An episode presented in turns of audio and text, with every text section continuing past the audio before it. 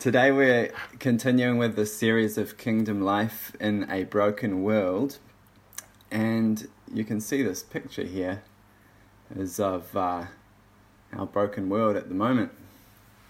A very quiet motorway under lockdown that one of my colleagues at work took, and um, I think it's quite a peaceful image actually.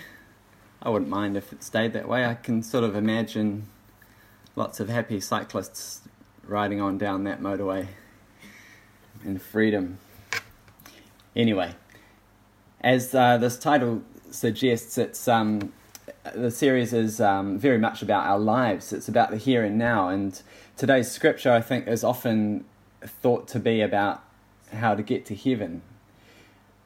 And as we'll find out, it's really not that. It's really a scripture very much about the here and now. Here we are, Matthew 7 13 to 14. Now, this is a scary one the narrow gate. Dun, dun, dun. Enter by the narrow gate, Jesus says.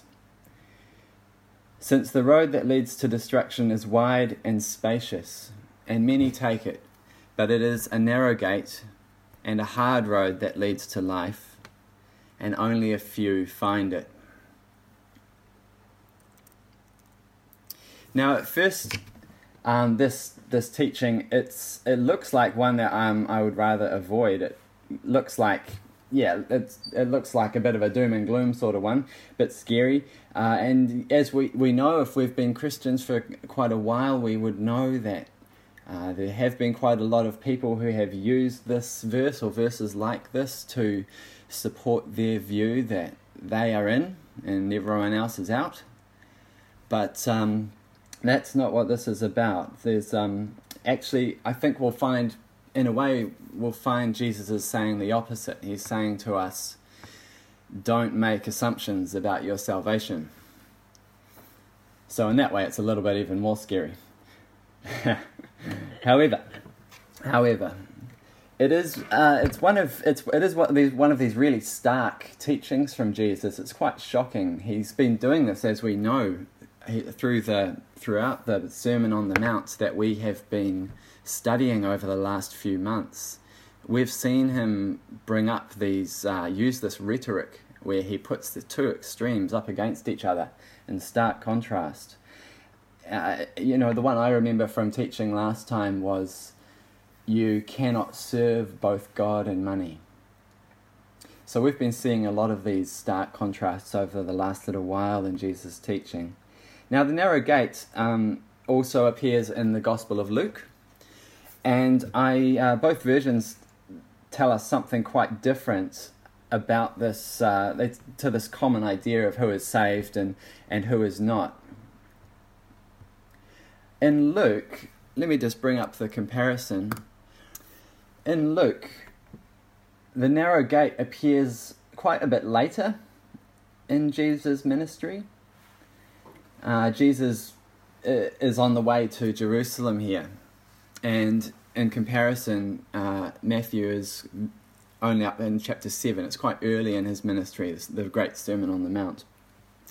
But I think they both serve the same purpose with a little bit of uh, difference, and it's a really interesting.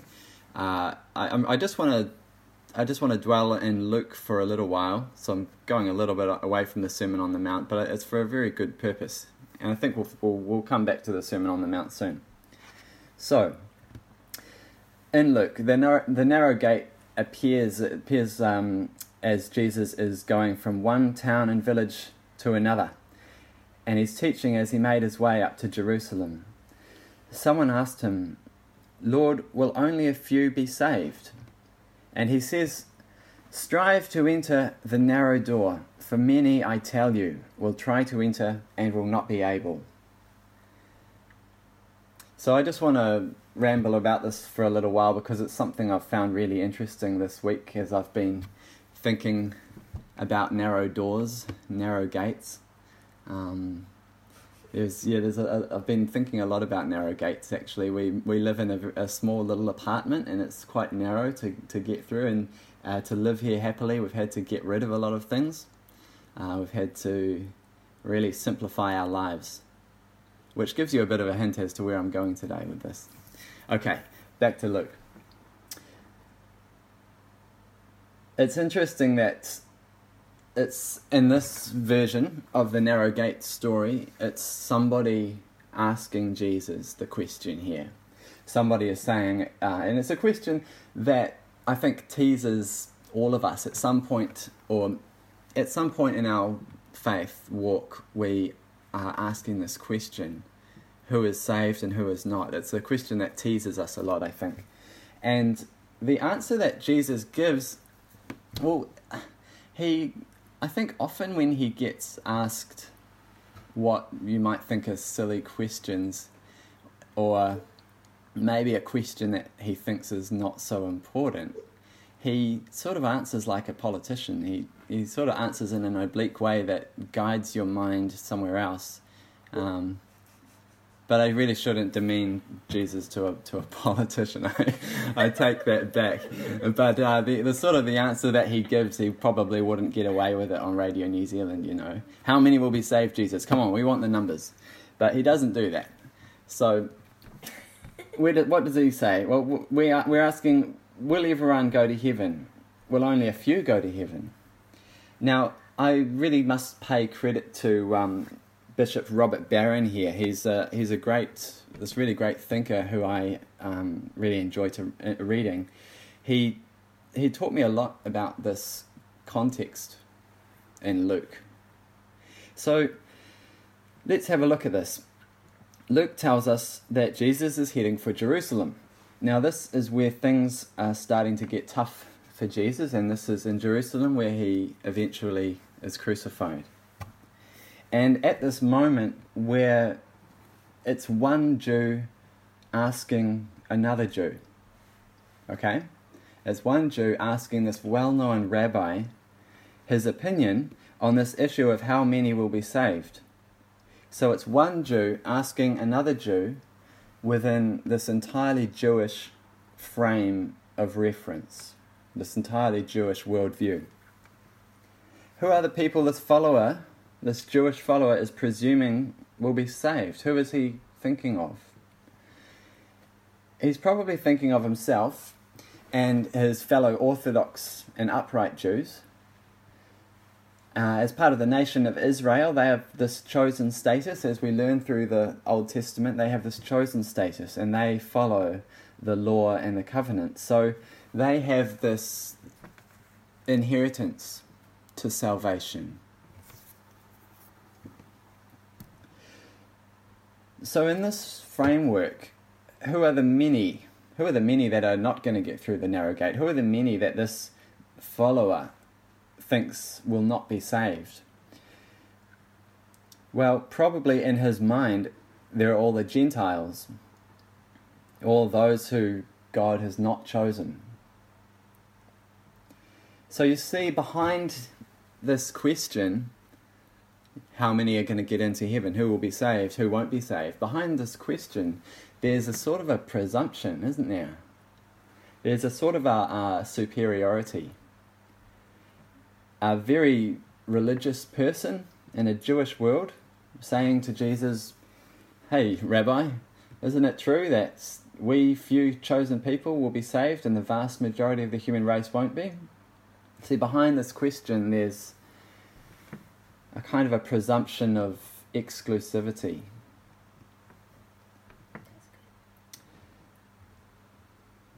And uh, once we see this, I think this is a really important part of this moment in the Gospels. Once we understand that context, much of what Jesus says afterwards in the Gospel of Luke, following this moment, it begins to make a whole lot more sense. So, after Jesus replies with this saying about the narrow door, he continues to say, Make every effort to enter through the narrow door, because many, I tell you, will try to enter and will not be able to. Once the owner of the house gets up and closes the door, you will stand outside knocking and pleading, Sir, open the door for us. But he will answer, I don't know you or where you came from. Then you will say, But we ate and drank with you, and you taught in our streets. But he will reply, I don't know you or where you come from. In other words, it sounds like Jesus is saying at this point in Luke, he's saying to his Jewish followers, just because you, as an Israelite, are physically, culturally close to God, close to the Messiah right now, there's no guarantee of salvation. Jesus is saying to this Jewish follower, your religious and your ethnic status, in other words, it's not enough. Now, is that starting to sound familiar to you? I mean, remember earlier in this series on the, the Sermon on the Mount that we've been looking at, do you remember uh, Jesus saying things like, don't pray loudly like the hypocrites, or don't make a show of your giving? See, status, and this is what he's really pushing here, is that status doesn't matter to God. That's not the way to salvation even Israelite followers of Jesus, they've got to enter by the narrow gate. And in the Gospel of Luke, this moment happens on the path to, to crucifixion, as we know. Uh, Jesus is going to the cross. So the narrow gate and the hard road, what is that? It's this path of discipleship that Jesus is leading us on. Jesus says, Take up your cross and follow me later on. So I think I think that's a clue. That's the that's the narrow gate and the hard road. Take up your cross and follow me. What are you willing to let go of, in other words? Do you trust me? That's the real question I think God's asking us. Do you trust me here? So listen to the rest of what Jesus says to his Jewish followers in that chapter in Luke. He continues after this. He says, There will be weeping there and gnashing of teeth when you see these Jewish heroes, Abraham, Isaac, and Jacob, and all the prophets in the kingdom of God, but you yourselves are thrown out. People will come from east and west and north and south so, south, that's us, hopefully. And these people will take their place at the feast in the kingdom of God. Indeed, there are those who are last who will be first, and first who will be last. There it is. The last will be first, and the first will be last. That's a big conundrum of the gospel. If we look back to the Gospel of Matthew, this implication is it's all through the Sermon on the Mount. You know, for us today, it means don't let your pride, um, don't let your pride get in the way of your relationship with God. We can't be thinking that we are first because of our because of our religion or because of our you know strong faith or something. Um, we can't be thinking that way because we're thinking we're better than others and we'll probably end up last. And uh, those that we think are less than us, those who we think are not worthy, uh, they'll be the first. That's I think a big part of what the first will be last and the last will be first is about. So God is telling us to stay focused really. He's he's saying, remember, remember who I am, and and remember how remember where I'm taking you. Keep your eyes on the horizon. Especially for uh, many of us who have been Christians for most of our lives, um, we are like that Jewish follower. We've been seeking God for a long time, but God is telling us, don't get distracted. Keep seeking me. And I think um, just from what we were hearing from Peter at the beginning of our gathering this morning, there's a really great picture of how we can keep seeking the narrow gate. You know, Peter said that he's been a Christian for so many decades, and we have ambitions of reading the Bible, and um, life often gets in the way. But there are a lot, we're really lucky, there are so many brilliant resources out there that can help us to keep seeking, no matter how much of a veteran of the faith we are. And so, uh, thanks for that. I thank you for that, um, Pete. That's um, yeah, been that's really helpful. Yeah, it's an interesting, very interesting passage. I really enjoyed looking at the Jewish context of Luke and Matthew. Uh, N.T. Wright writes a lot about um, the significance for Israel in these scriptures, and that he's and N.T. Wright says basically Israel was meant to be this. They were called. Jesus was calling them to be this salt of the earth and this light that would be a magnet for the rest of the world and would attract uh, people from the north and south and east and west. So there's a that's a really good book. Um, if you want to get to know gospels like this even more, uh, N.T. Wright has a whole series: Matthew for everyone, uh, Luke for everyone. So I highly recommend that. Don't get distracted. That's what this narrow gate is about. So, what is this narrow gate? There are there are a lot of narrow gates. I think I've been thinking a lot about narrow gates, as I said before, and there are a lot of narrow gates in the New Testament, uh, Old in the First Testament, aren't there? The, the there's the story of um, in the story of Israel. There's in Exodus, Moses parting the Red Sea. Now, maybe not literally a narrow gate, but sort of a metaphorical narrow gate. So go with me here, okay? Lots of narrow gates. Moses parts the Red Sea. And uh, that's how Israel, that's how they escape from Pharaoh through that narrow gate. What else is there? Uh, there's God's pillar of fire and cloud, and, and that leads God's people through the desert, leads them on the way See, that's another narrow gate that leads to life. And then there are the, the commandments. There's, there's the, uh, the law, and there's the prophets. These are uh, boundaries the, the, through the law and through what the prophets teach. They, they set these boundaries for Israel. Boundaries for Israel to thrive and to live within. Just like a gate allows you into a boundary, gives you safety. So these stories of the First Testament are all about Israel's obedience to God, aren't they? They're about obedience.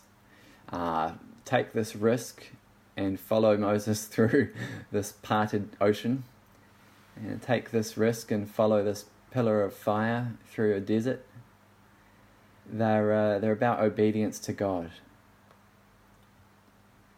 And as we see for us, and thank you, Emma, for your prayer at the beginning, because I think that for us now to be looking at uh, these Gospels, we, we look through the lens of resurrection, so it was great to um, start that way this morning.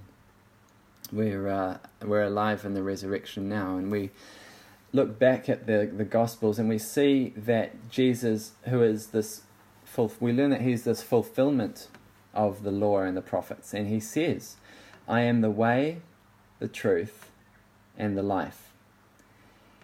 And in the Gospel of John, he says, I am the gate. Jesus is the narrow gate, I think. And as Jesus has taught us throughout the Sermon on the Mount, it's not about doing good deeds or being religiously proper. It's about taking up our cross and trusting Him. And that can be a hard road. Do you remember that story of the, the rich young man? He asked uh, Jesus, What can I do to get eternal life? He has followed the law, stuck to the commandments, and so Jesus says to him, Sell your possessions and give to the poor, and then come and follow me. But the man goes away sad. His worldly stuff got in the way, it got in the way of his relationship with God. He couldn't let it go. See, he couldn't fit all his possessions through the narrow gate. That's why it's narrow, I think. I do have a picture of the narrow gate somewhere here. Here we go. There's some light through the darkness, the narrow gate. Now, in this, uh, in his book Mere Christianity, um, C.S. Lewis, as usual, sums everything up so perfectly.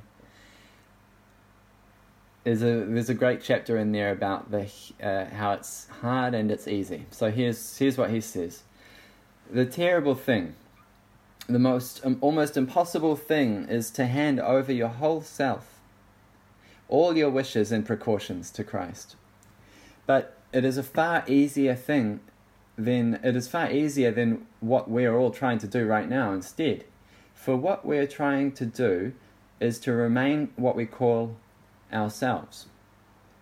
We keep personal happiness as our great aim in life, and yet at the same time we try and be good.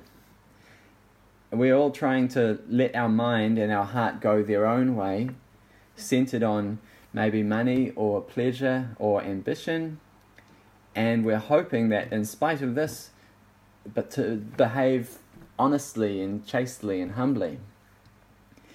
And that is exactly what Christ warned us you could not do. As he said, a thistle cannot produce figs. The real problem of the Christian life comes where people do not usually look for it. It comes the very moment you wake up each morning. All your wishes and your hopes, they all the hopes of the day, they rush at you like wild animals. And the first job each morning consists simply in shoving them all back, listening to that other voice taking the other view, letting that other, larger, stronger, quieter life come flowing in. And so on, all day. Standing back from all your natural fussings and frettings coming in out of the wind. And I think that's a, a really great way of thinking about seeking this narrow gate. Every morning, waking up and just pushing back those common anxieties that we have and listening for that stronger, quieter voice and finding peace there, finding shelter from the wind. Thank you, C.S. Lewis. Isn't that good?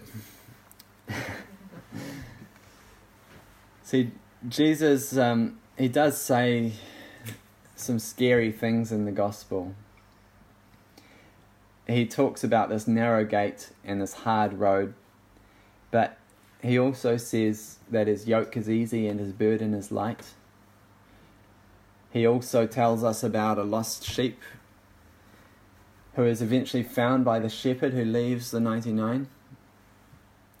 He tells us about this younger son who leaves home and um, he eventually turns back hungry and the father runs to him. Uh, he, and, and then we learn about the resurrected Christ who had been abandoned by Peter when the cock crowed and um, that was one of his closest followers. And the resurrected Christ finds his old friend and he gives him another chance. See, Jesus has defeated death for us through this cross and resurrection, and he has opened the way for us to experience the presence of God right now, wherever we are. And that's this incredible grace that God has given us. All we've got to do is to to listen and to trust and take that risk and let God love us more. See when we find that when we when we know who we belong to I think that's how we live out God's kingdom in a broken world.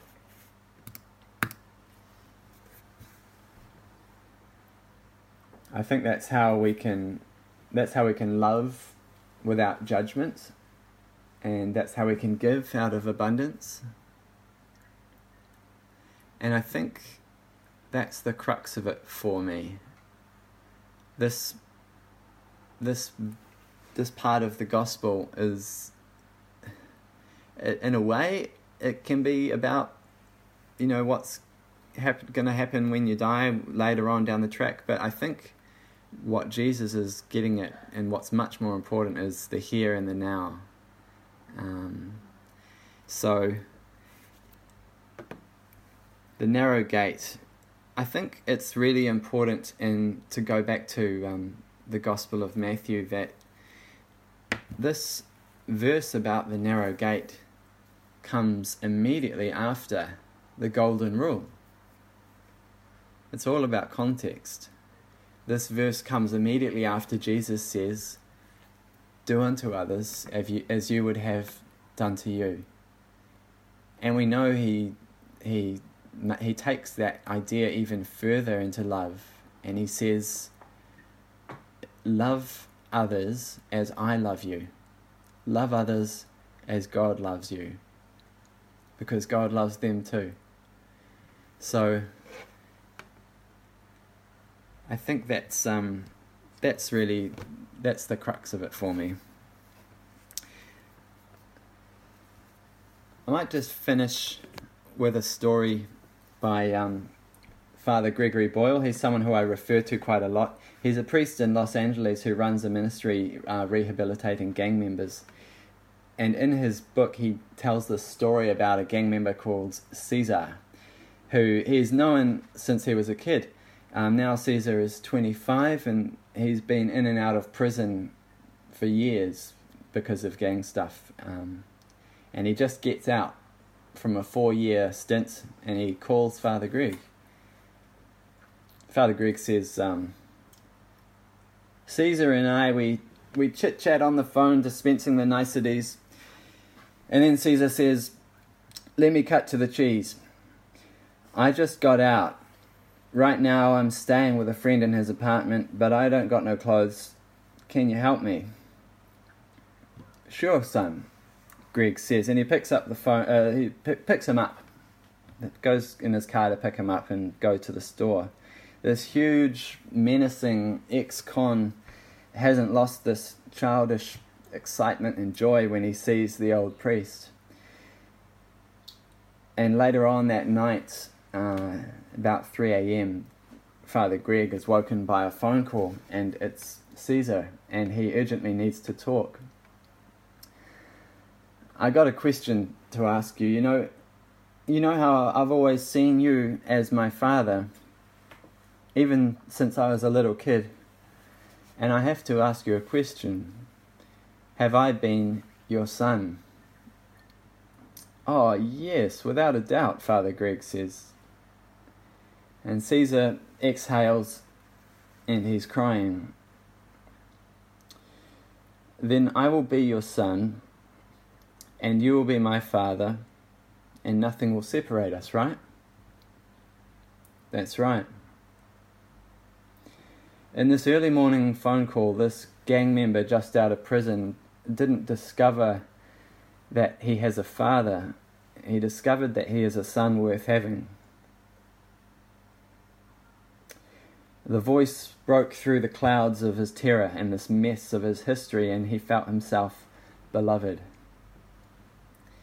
Jesus in Matthew's Gospel says, How narrow is the gate that leads to life mistakenly, I think we've come to believe that it's about restriction, that the way is narrow.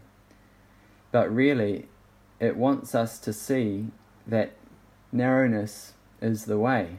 It's about funneling ourselves into a central place. Our choice is not to focus on the narrow, but to narrow our focus.